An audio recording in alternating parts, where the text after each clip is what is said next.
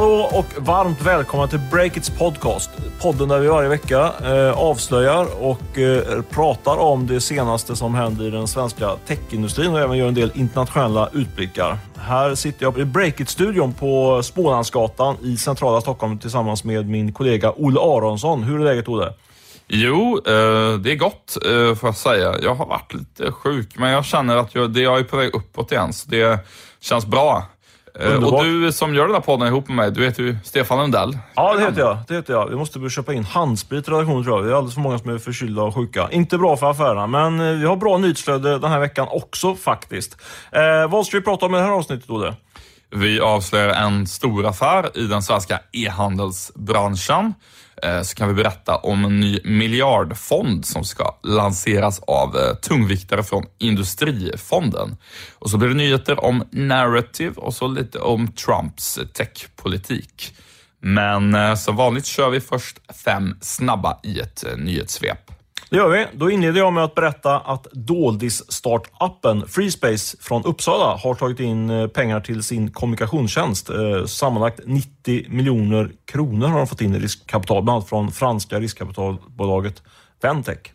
Och så ska spelbolaget eh, THQ Nordic, grundat av den värmländska entreprenören Lars Wingefors, de ska till börsen. Det bekräftades i veckan och nu är nyemissionen enligt uppgift i Breakit eh, fulltecknad faktiskt.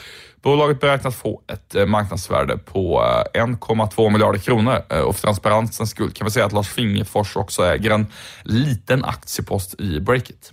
som ökar i värde för varje dag eh, som han sitter på den. Eh, jag ska lägga till där kring det här THQ Nordic. Det var jag som var lite grann kärnan, eller hjärnan bakom den här affären. Eh, det har varit lite resonemang på Twitter där, eh, att det går att fortfarande teckna sig eller inte. Det går ju fortfarande att teckna sig, men sen så kommer det, tilldelningen bli lite eh, knaper kan man säga. För det finns alltså så pass stort intresse att man skulle kunna stänga nyemissionen just i detta nu. Och så ska Facebooks meddelandeapp Messenger bli en plattform för eh, mobilspel. Med från start i den satsningen är svenskgrundare King med spelet Shuffle Cats Mini. Eh, det svenska techbolaget E-Man har sålts. Bolaget sysslar med så kallad systemintegration och köparen är den finska konsultjätten Enfo. Enligt våra uppgifter rör det sig om en affär på cirka 100 miljoner kronor. Det är pengar det med.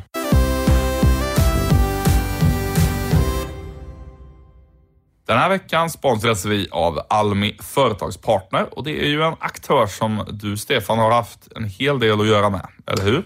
Ja, det stämmer bra det. Det var faktiskt jag själv som kontaktade Almi Företagspartner för att jag ville att de skulle bli ännu kändare, mer kändare bland våra lyssnare här i podden. Eh, bakgrunden är att jag själv var väldigt dåligt påläst på vad Almi har att erbjuda i form av olika lån.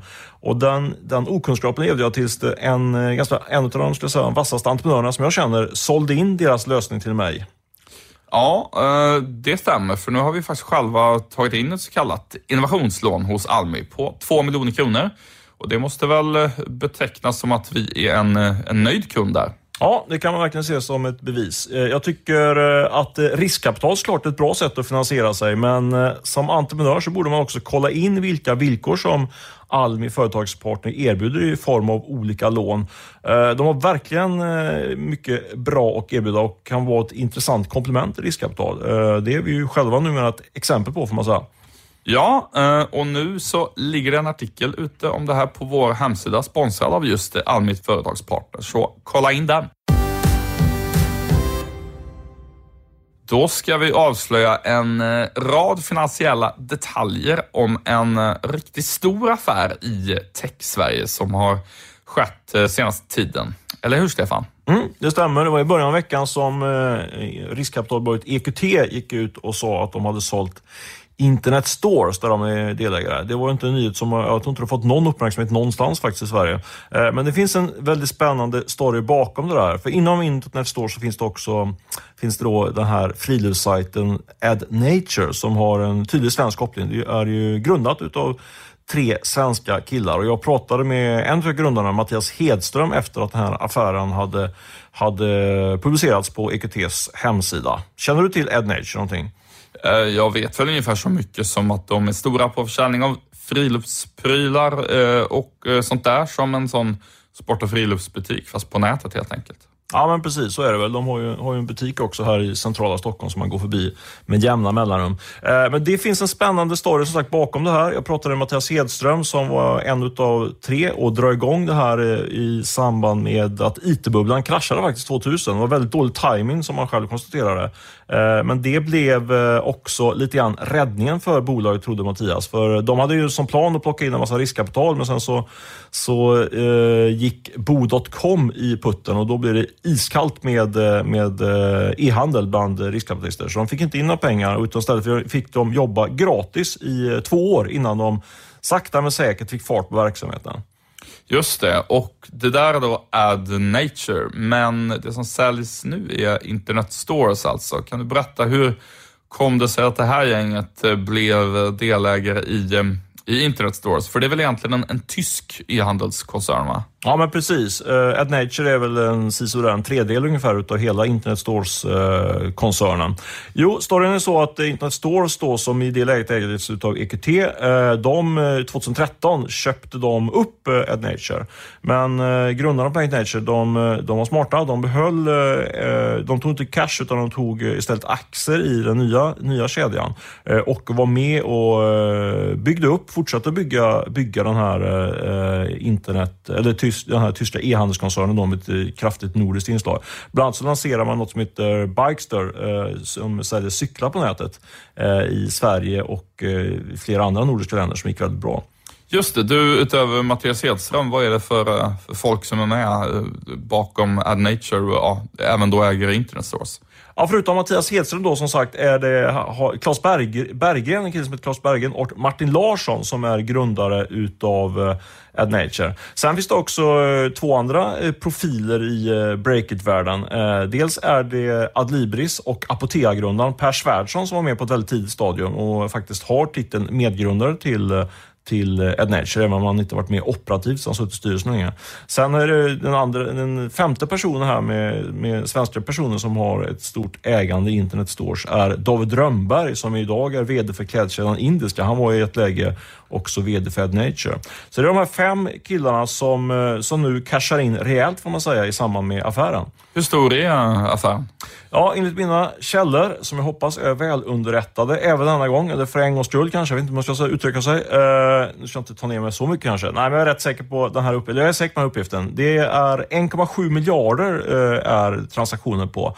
Uh, och det innebär, om man tittar på hur mycket ägande de här fem personerna har, som jag presenterade precis, ungefär en kvarts miljard Eh, som de här får eh, dela på. Ed Nature-gänget, om jag ska kalla dem det. Så det är kul. En stor affär, mycket pengar till dem och eh, Mattias Hedström flaggar för att han kommer att pumpa in de här pengarna, merparten av dem, i nya svenska e-handelsbolag. Eh, och tillsammans med sina medgrundare även David Rönnberg har de ju tidigare gjort investeringar i något som heter jakt.se. En lite mindre investering. Vi kan bli mer sådana framöver.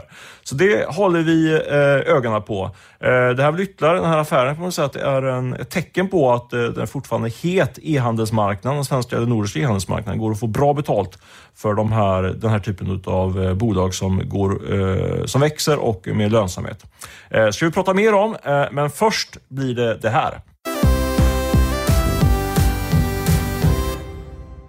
En av våra sponsorer denna vecka är Alltid.se. Bolaget som, skulle man faktiskt kunna hävda, har tagit elbranschen in i digitaliseringens tidevarv. Visst är det så, Stefan? Ja, det tycker jag absolut man kan påstå. Alltid drivs ju av entreprenören Anton Johansson och en klart innovativ sak som han har drivit igenom eh, under sitt ledarskap av Alltid.se är att, man nu, att de erbjuder flat rate på el.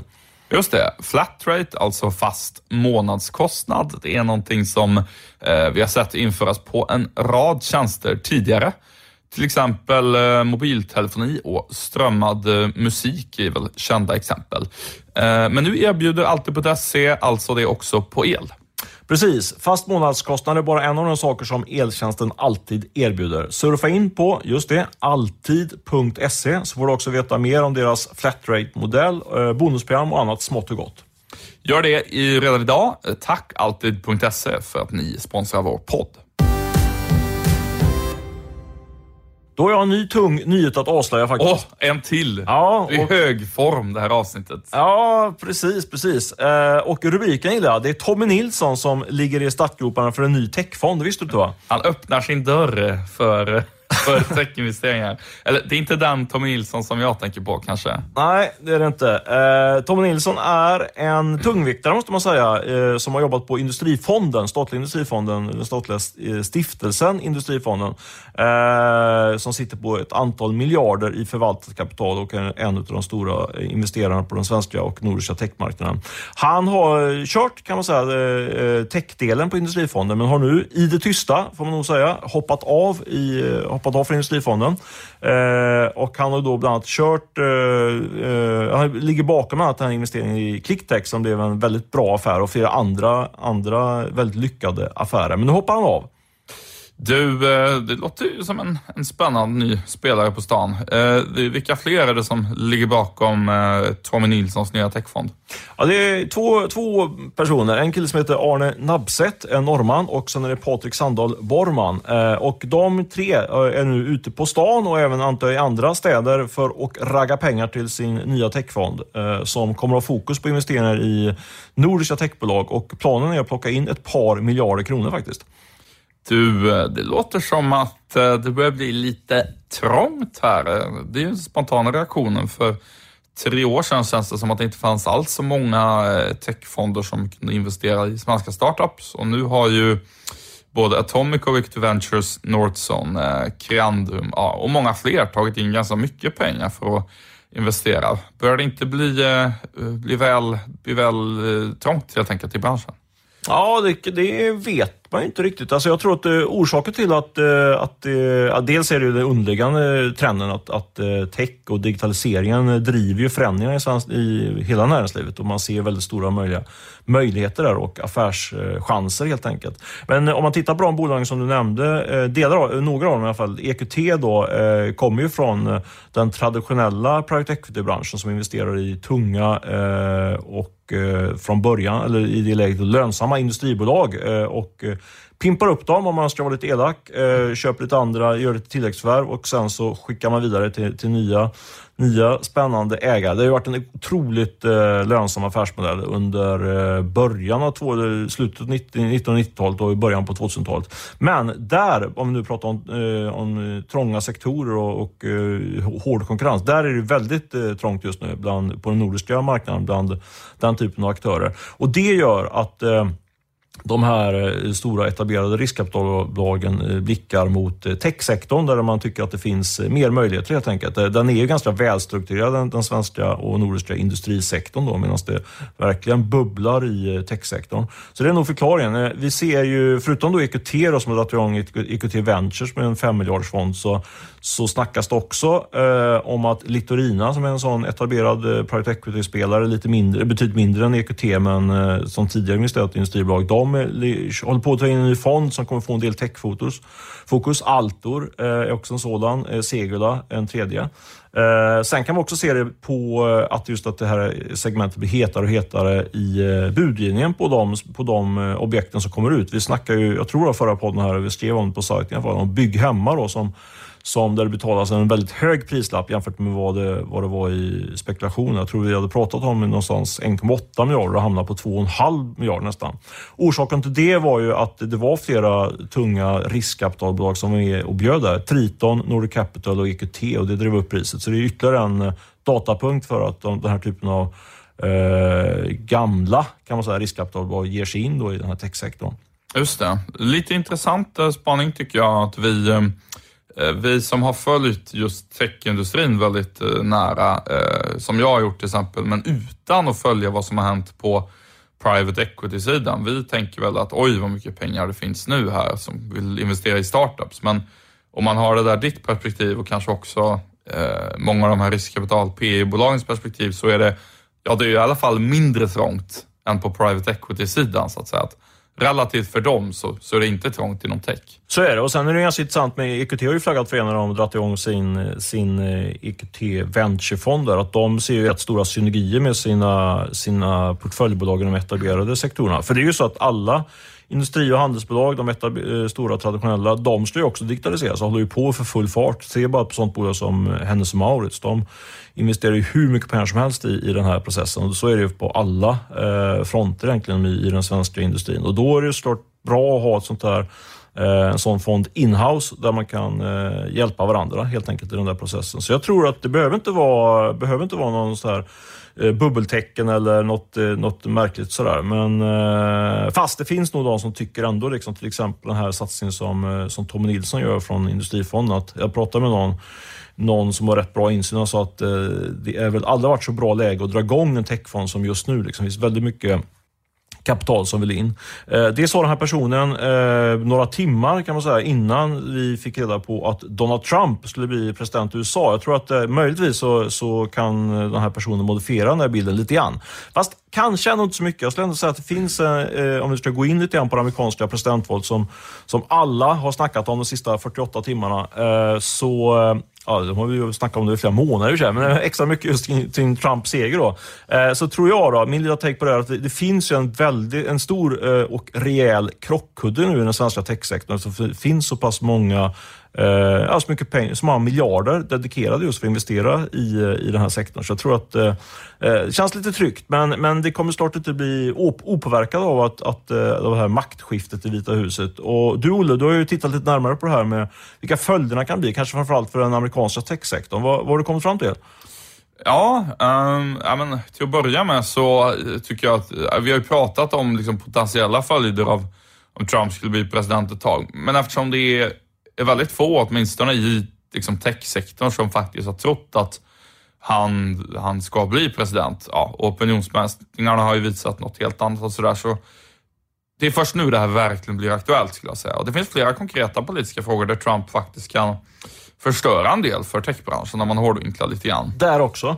Ja, precis. Det är förstås, det är, mycket har redan sagts om vad Trump vill göra förändringar vad gäller invandring och frihandel och så, saker som, som rör vad som säger, hela samhället. Eh, men om vi går in lite mer specifikt på techbolag så kan vi säga så här att eh, ja, det finns en rad amerikanska jättar som kommer att få lite spö förmodligen eh, när Trump blir president.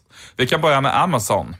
Eh, Trump har ju sagt att han tycker att Amazon har alldeles för stor kontroll över citat vad vi gör, eh, vilket jag antar betyder vad vi handlar på internet och så.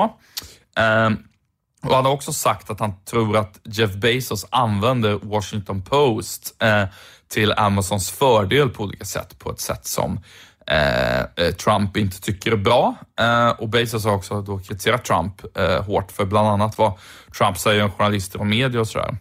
Eh, så där kan man väl tänka sig att eh, under Trump så kommer de amerikanska konkurrensmyndigheterna att bli mycket tuffare mot om till exempel Amazon vill göra ett stort eh, förvärv och liksom ytterligare öka sin dominans inom e-handeln.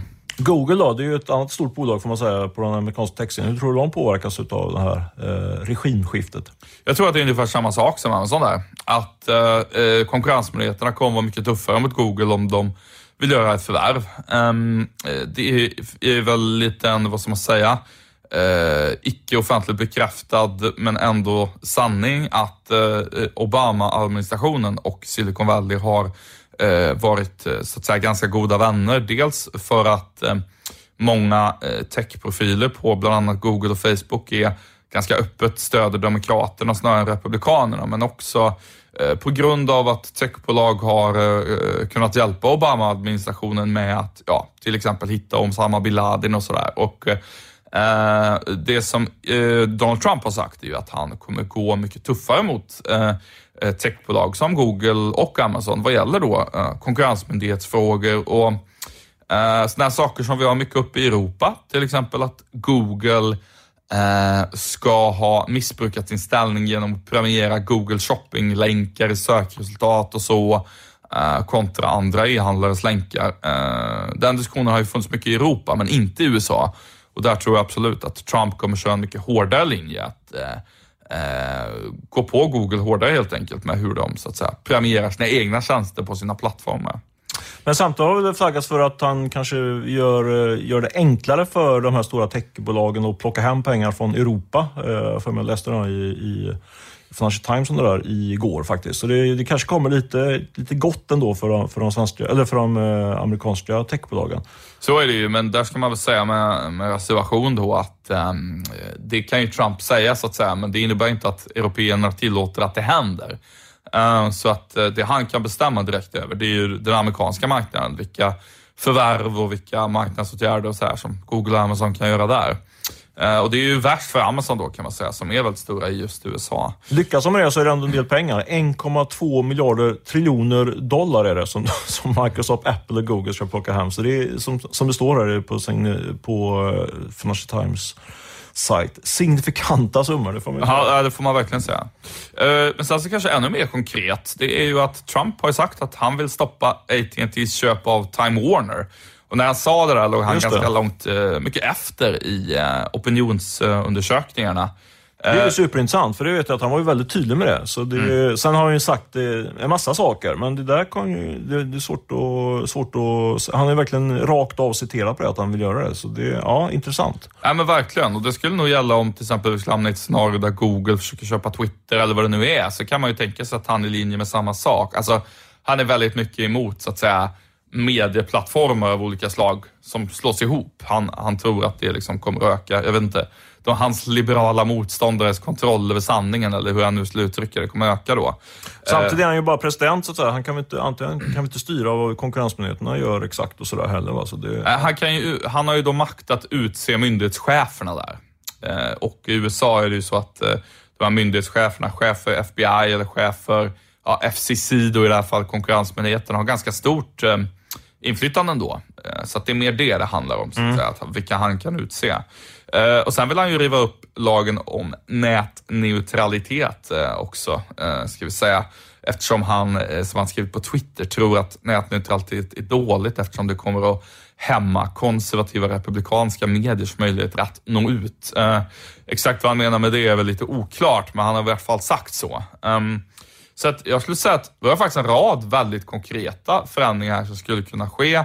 Eh, vi måste ändå komma ihåg att eh, han har ju en republikansk senat och kongress med sig här, eh, Donald Trump, så att han kan faktiskt fatta ett antal ganska snabba beslut, inte minst vad gäller utnämning av nya chefer och, och inriktningar på myndigheter och sådär. Så jag, jag, tror faktiskt att vi, många kan ha underskattat vilk, vilk, alltså, hastigheten i de förändringar på det här området. Eh, just vad gäller möjligheten att göra förvärv i USA och sådär. Så att, eh, ja, det, det, det är spännande. Det ska bli väldigt intressant att se, ja, kanske i synnerhet vad gäller AT&T Time Warner-affären där, där, eh, i och med att det är så extremt konkret.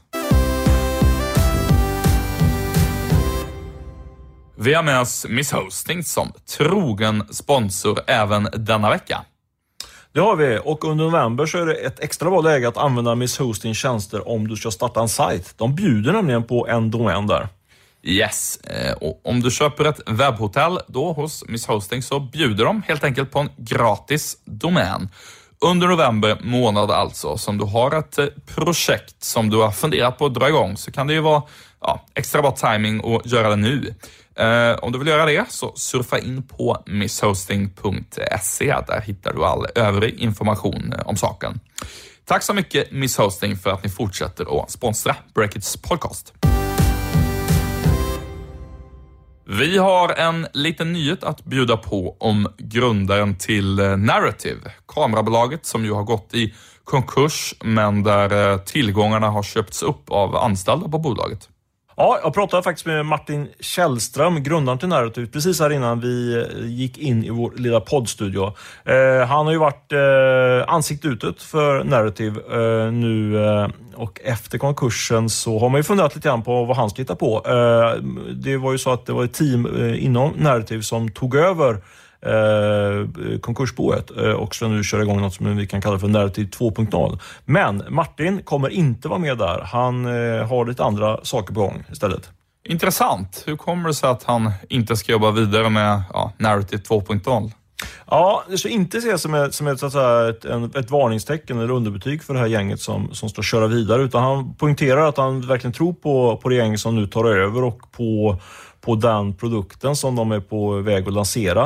Eh, men eh, eh, det var mer av personliga skäl, måste säga, eh, yrkeskarriärsmässiga skäl kan man säga. Han, han känner inte att han, de ska ju dra igång en, eh, ta in en såddrunda nu, det här nya gänget och då är det ju indirekt att man committar sig kanske för en fem, sex år till eh, med, med det projektet och han var inte riktigt eh, så tillräckligt peppad för att göra det. Han är mer peppad på att dra igång något helt nytt. Vad ska han göra istället då? Ja, det var inte helt klart än. Eh, han håller på att titta på lite olika inriktningar. Det kan antingen bli en ny produkt inom då kamerateknik som Narrative håller på med, eller det som också kallas lite populärt IoT, eller Internet of Things.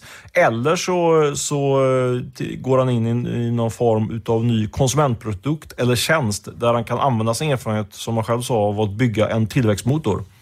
Eh, och en kul grej tycker jag när man pratar med honom, det var att eh, det är många som har hört av sig till honom och bett honom att titta på nya projekt och vill att han ska vara med och starta upp de här verksamheterna som, som de här personerna har liggande och som ligger i, startskedet. konkursen verkar helt enkelt inte ha smittat ner honom. Det är ju någonting som man tidigare i alla fall har märkt i svenskt näringsliv, att har man en konkurs bakom sig så är det svårt att komma tillbaks. Eh, kanske bevittnar vi ett litet trendskifte här. Eh, vad, vad, tror du, Olle? Jag hoppas verkligen att vi bevittnar ett trendskifte där. Um, jag vet ju själv om eh, men säg att Breaker skulle gå i konkurs så. Nu är det inte alls nära att hända, men... Säg inte det, säg inte det. Nej, men sånt kan ju hända. Det måste man vara beredd på. Och jag tror att jag kan tala för oss båda där när man säger att vi skulle ju då, om vi skulle starta något nytt bolag, oavsett om det är tillsammans eller var för sig eller med några andra, så man är ju då extremt mycket bättre rustad för att starta det bolaget än vad man var när vi startade Breakit. Um, ehm, så att eh, i den mån det finns så att säga en, en känsla i svenskt näringsliv av att man är, vad ska man säga, en, en paria om man har en konkurs i bagaget så, så måste jag säga att det är ju fel helt enkelt. Eh, det är ju att ha drivit någonting och i och för sig då misslyckas men ändå kunna dra lärdomarna av det. Det är ju extremt värdefullt och jag både tror och hoppas att vi har en förändring på gång där. Jag tycker att vi bara ska uppmuntra människor att starta nytt efter ett misslyckande helt enkelt. Det håller jag med om. Eh, jag kan i och för sig tycka, lägga till en sak. Jag tycker att det är ännu snyggare om man undviker konkursen och eh, likviderar bolaget. Eh, nu vet jag att det inte alltid är möjligt, men det är ju alltid underleverantörer som drabbas i, form, i samband med en konkurs. Så det,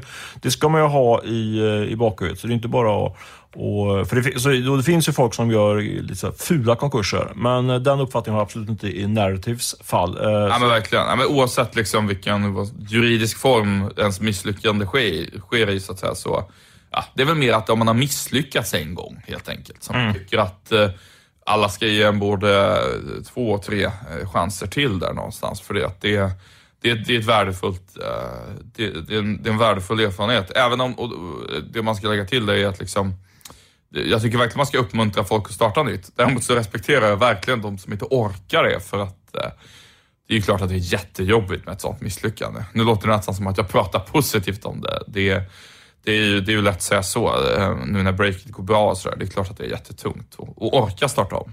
Absolut, och eh, vi får se eh, vad... Eh, jag tror helt säker på att Martin kommer och, och, eh, dra igång eh, tämligen omgående. Han, sa att han, eh, han brukar säga att man är between jobs, men han sa att han var mellan bolag. Så han hade helt eh, fokus på att han skulle dra igång någonting eh, nytt framöver här. Och jag är också rätt säker på att vi kommer rapportera om det på breaket då med. Härlig inställning eh, och med de orden passar det väl utmärkt att tacka alla er som har lyssnat eh, på det här avsnittet. Fortsätt att kämpa på där ute med era egna startups eller jobb, vad ni nu eh, sysslar med. Eh, vi ska tacka Beppo ljudproduktion som klippte och spelade in det här på länk. Eh, annars får ni ha det gott så hörs vi nästa vecka. Hej då! Hej då!